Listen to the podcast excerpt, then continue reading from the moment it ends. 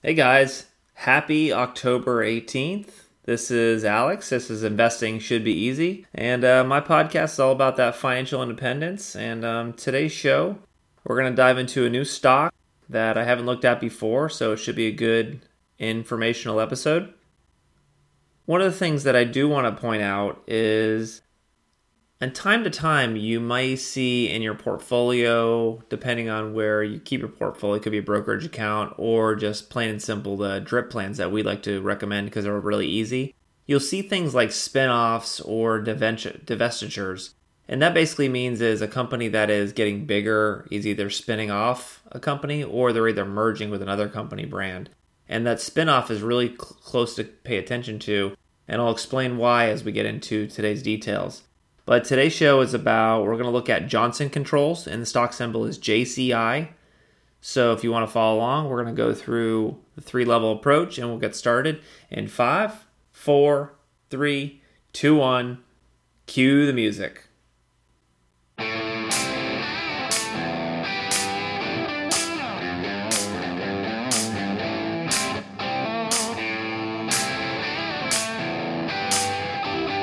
Investing should be easy.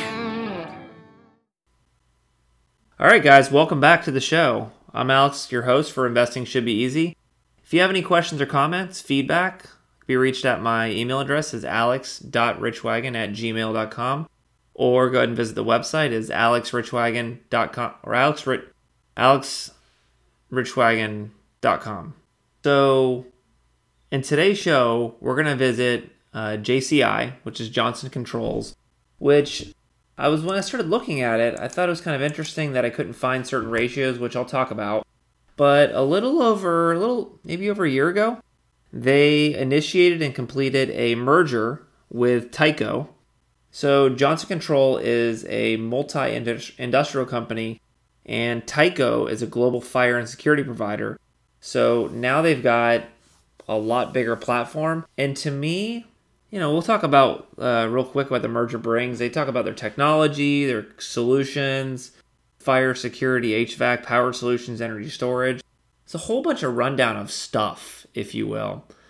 The reason why, I'll, and I'll talk about this as we go into the financials, mergers to me depends on what the reason is. And the, what the reasoning looks like behind here, and we'll dive deeper into the the investor relations section and also the financials, but it seems like it's a cost cutting move. And eventually, you know, how is spending billions of dollars cost cutting move, you may ask? Well, when I look at the cost cutting move from corporate corporate America, is when you absorb another country or another country, another company, you basically are overlaying several instances like customer service, support staff, management, if you will, and those create opportunities to lay off employees because you've got synergies and things that don't need to be double worked. And how do you combine best practices and as well as have a lower work staff? So that's kind of what some of these things are about, which is what I see. But let's go ahead and jump right in.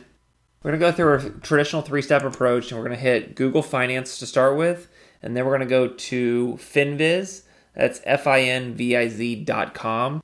And then lastly, we're going to hit their investor relations section and hit something that really caught my attention and why Johnson Controls may not be the best platform, but we got to learn about it first before we even get there. So let's jump in. Google Finance, pump in, punch in the stock symbol JCI. So you bring up Johnson Controls International.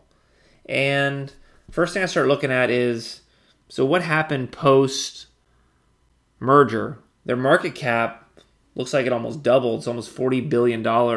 There's no price to earnings ratio, and I'll explain that in just a minute. Dividend payouts about 2.5%. It used to be higher. Their beta, which is a measure of risk, is 1.27. 1.27 is, it's okay. Uh, low risk stock is below one, higher risk stock is above one, but the medium range is one. So a company like a Google or an Apple might have a higher beta, if you will, because it's technology, fast growing company. Johnson Controls is a a lower risk sustainable company and the fact that they merged with somebody else and their beta went up a little not alarming but it's something to kind of pay attention to So the price earnings ratio, which is usually signifies how much growth can you expect out of the company, how is it performing against the market overall. So it's good like a gauge of measure. Generally, the price to earnings ratio for the market, um, I believe last time I checked, is around 17, 18 across the industry. So it'd be interesting to see where they rank. So what I did is actually punched in Johnson Controls price to earnings ratio 2016. And the reason why I did 2016 is because when you have a merger, it throws all of your financials not for a whack, but it kind of it it's not comparing apples to apples, if you will. Price earnings ratio it looks to be continuity, price over time as their earnings come in. Well, now their earnings are going to all be adjusted because they paid out a lot of money, which means that the earnings are going to go up, but also that their assets went down. So these things are kind of impact the price earnings ratio, which means we don't have one, a true one for 2017 at this time.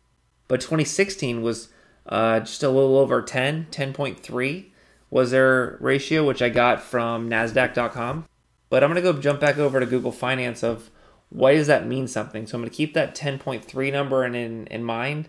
And also, they also had a number of 15.7 this year, which doesn't really hold anymore because of the merger. So when I start to look down at some of their other valuations, nothing else can really be found because of that merger. So we're going to skip the rest of Google Finance as I do see as the, the stock over the last year is down about seven, seven and a half percent almost, which not a great starting point. So we're in a bull market. We have been for a long time, and this company has merged and not been able to make a profit. So that's why they're trying to cut costs, is saying, how do we stop the expenses growth? Because obviously our sales aren't growing as far as rapidly. But that's what we see so far. So we've got a few minor red flags and one red flag that says their growth rate's not expanding. So let's go over to Finviz. That's F I N V I Z dot com. First thing I see is their Forward PE, which has been updated. It's 13.75, which is lower than their original estimate of 15.7, which was been has been a 2017 estimate, means they're going to expect slower growth. That's why the expenses got to be cut. It, it's not overly complicated to understand why they did this and why they had to make that merger to in order to uh, not save the brand, but save how their company's operating to trim expenses. If I look down, their gross margins 21%. All the other margins have been eliminated because they've got to reset everything. Earnings per share down this year 186%. Keep in mind their earnings are going to go down for a slightly period of time until this normalizes. They're looking at earnings per share of 13 uh, percent, 13.5% next year, 12.7% the following year. So they're kind of expecting slower growth, if you will. And it's going to decrease over time, but it'll stabilize out as they trim expenses, aka trim employees, and reduce their reduce their um, overhead. That's the easiest way to meet Wall Street expectations. So the stock price trading around forty point six six. You know, are you going to sit on a company for the next five years for twelve percent earnings per share growth? I don't think so that's going to take a long time to get back into respectable levels when you could probably find other opportunities. So we've got more red flags as we keep going through Johnson controls. So interesting. Their current ratio just a little over one. They probably decreased a lot because of their assets. Their debt went up, so 0.72. We've got some other potential issues there. And then I see that they've got now 209,000 employees. I expect that to go down as we move forward. So We've seen two screens, and so far we've got a bunch of red flags. Let's jump over to investor relations, which is investors.johnsoncontrols.com, and kind of jump around on what they've been doing. Once I went into, so I, I jumped into the news um, news news section and went to the release in July to find out how their earnings went.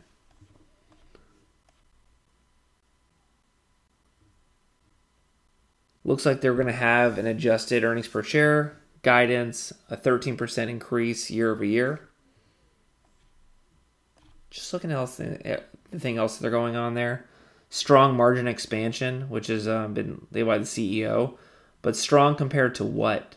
I don't see this as very strong. Not sure what's what you know what the, exactly the the point was from a business perspective, other than a future cost cutting measure. And why I think about these these cost cutting measures, these conglomerates, they try to keep merging and merging until you get to a like a General Electric, where you've got so many divisions that you can't grow at all. That's a problem. Eventually, you're just going to unmerge things like General Electric's doing in order to free up how big your company is in order to say, hey, maybe we should grow independently as far as and then all of one. It's just a tactic these companies use all the time as far as let's keep acquiring assets and then eventually you'll spin it off. It's it's like a back and forth game that is played on Wall Street. Um, not really sure over time how well this does, but there was something that did catch my eye on the investor relations section, and that's what I want to spend a little more time on.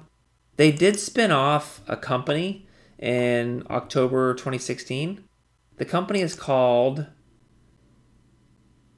Adient PLC. And Adient is a automotive seating supplier. So they've been they've looked at a little bit faster growth patterns. They design, manufacture, and markets a range of seating systems, components for passenger cars, commercial vehicles, and light trucks. So they've got a very specific sub um, segment, which was spun off um, because of the Tyco merger. And actually, just looking at it, just looking at Adient on Google Finance, the company has grown. Let me just make sure I get this right 73% since the merger. 73% and the other company's down 7%. That's that's a lot of growth. That's the kind of stuff we want to pay attention to. And both of these platforms can be found on Wells Fargo Shareholder Online Services, which is a great resource in order to look for a dividend reinvestment platform, meaning you can invest something like 50, 100 bucks a month and just kind of dollar cost average, meaning invest the same dollar amount over time as stock market has been proven to be up over long long stretches of time, which is a great strategy to uh, something that people want to set it, forget it, not have to dive too much into it. So, what did we learn today? We learned that Johnson Controls, a lot of red flags, not the investment that we thought it was going to be. So, I would say definitely stay away. However, by doing the research, by doing the analysis, and kind of doing some grunt work here, we learned that they did spin off a pretty attractive investment called Adient, and that's what we're going to do next week. So today we learned Johnson Controls not such a great investment, but we did find an opportunity by going through the research and going through to find out, oh, what happened to the spinoff? What happened to that other company? Actually, it's been a pretty big winner, and I would have never known that had I not looked at Johnson Controls. So that's what today's show is about is learning from potential investment and figuring out something else. If you have questions or comments, I can be reached at alex.richwagen at gmail.com or hit the website alexrichwagen.com, and that's a G E N at the end of that. So, hope you guys have a great rest of your weekend as we head into the later pieces of the fall weather. Hope you're enjoying that and the rest of October. So, have a good day. Bye, guys. Alex Richwagen is an investment research analyst. Any of his recommendations are that of Mr. Richwagen. The information presented is the opinion of his and only his research. You should not base your investment decision based solely on his opinion. Remember, it's your money and your responsibility.